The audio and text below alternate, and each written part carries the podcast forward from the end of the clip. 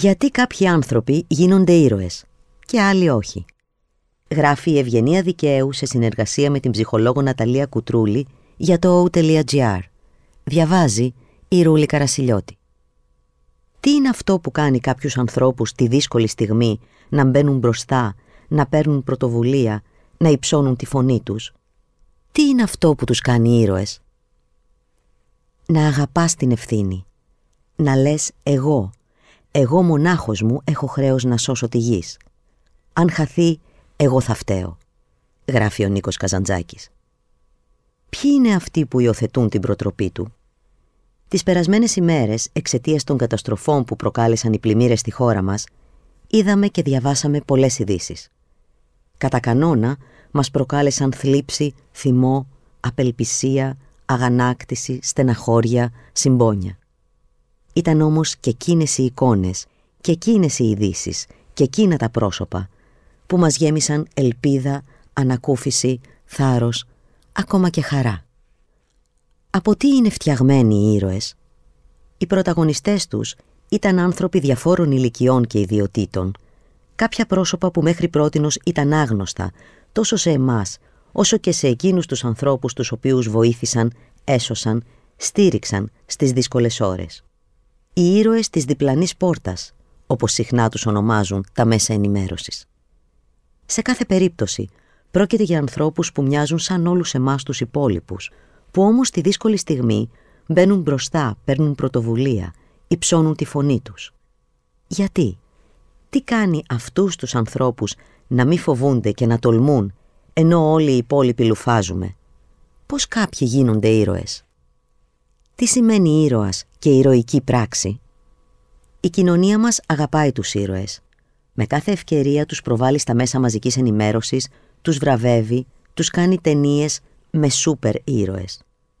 Ίσως η ύπαρξη των ηρώων να μας δίνει την εντύπωση ότι μπορεί κατά κάποιον τρόπο να αντισταθμιστεί η αυξανόμενη εγκληματικότητα που συναντάμε γύρω μας, η ηθική έκπτωση και η έλλειψη αλληλεγγύης που μας τρομάζουν.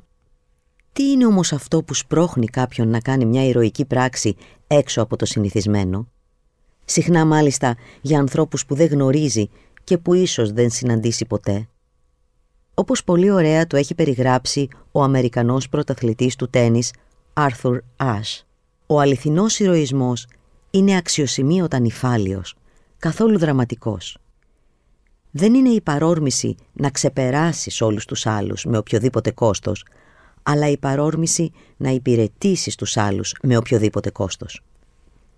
Τι λένε οι ψυχολόγοι επ' αυτού; Εξηγούν ότι πολλές φορές οι ήρωες είναι άνθρωποι που διαθέτουν κάποια εξέχοντα χαρακτηριστικά.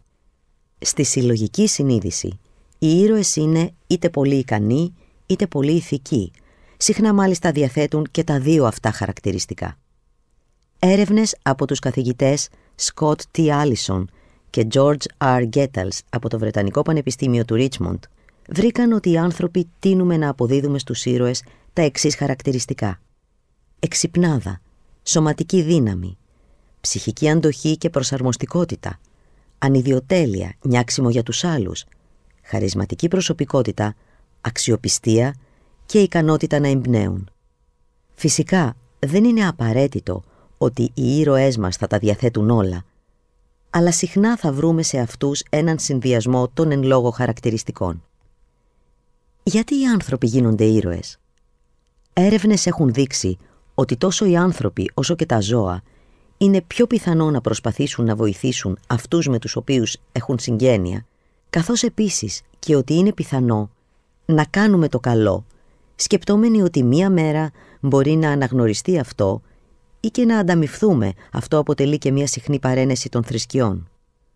Παρ' όλα αυτά, τι συμβαίνει με τους ανθρώπους που κάνουν ηρωικές πράξεις μόνο και μόνο από αλτρουισμό; Σε αυτές τις περιπτώσεις έχει φανεί ότι η κουλτούρα και η προσωπικότητα μπορούν να διαδραματίσουν καθοριστικό ρόλο. Η σημασία της προσωπικότητας Από ό,τι φαίνεται, οι άνθρωποι που κάνουν ηρωικές πράξεις τείνουν να έχουν δύο βασικά χαρακτηριστικά που τους δίνουν όθηση. Τη γενεοδορία και την τάση να παίρνουν ρίσκα.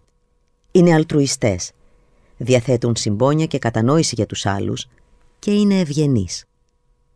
Επίσης, όταν πρόκειται για επίγουσες καταστάσεις ζωής και θανάτου, η αμεσότητα και η ένταση της κατάστασης μπορεί να τους εμπνεύσει να αναλάβουν δράση.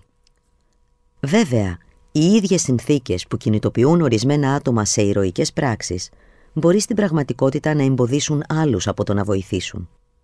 Σε μια επίγουσα κατάσταση, πολλές φορές μπορεί κάποιος να σκεφτεί ότι δεν χρειάζεται να δράσει, υποθέτοντας ότι κάποιος άλλος θα προσφέρει βοήθεια, αναλαμβάνοντας το ρόλο του ήρωα.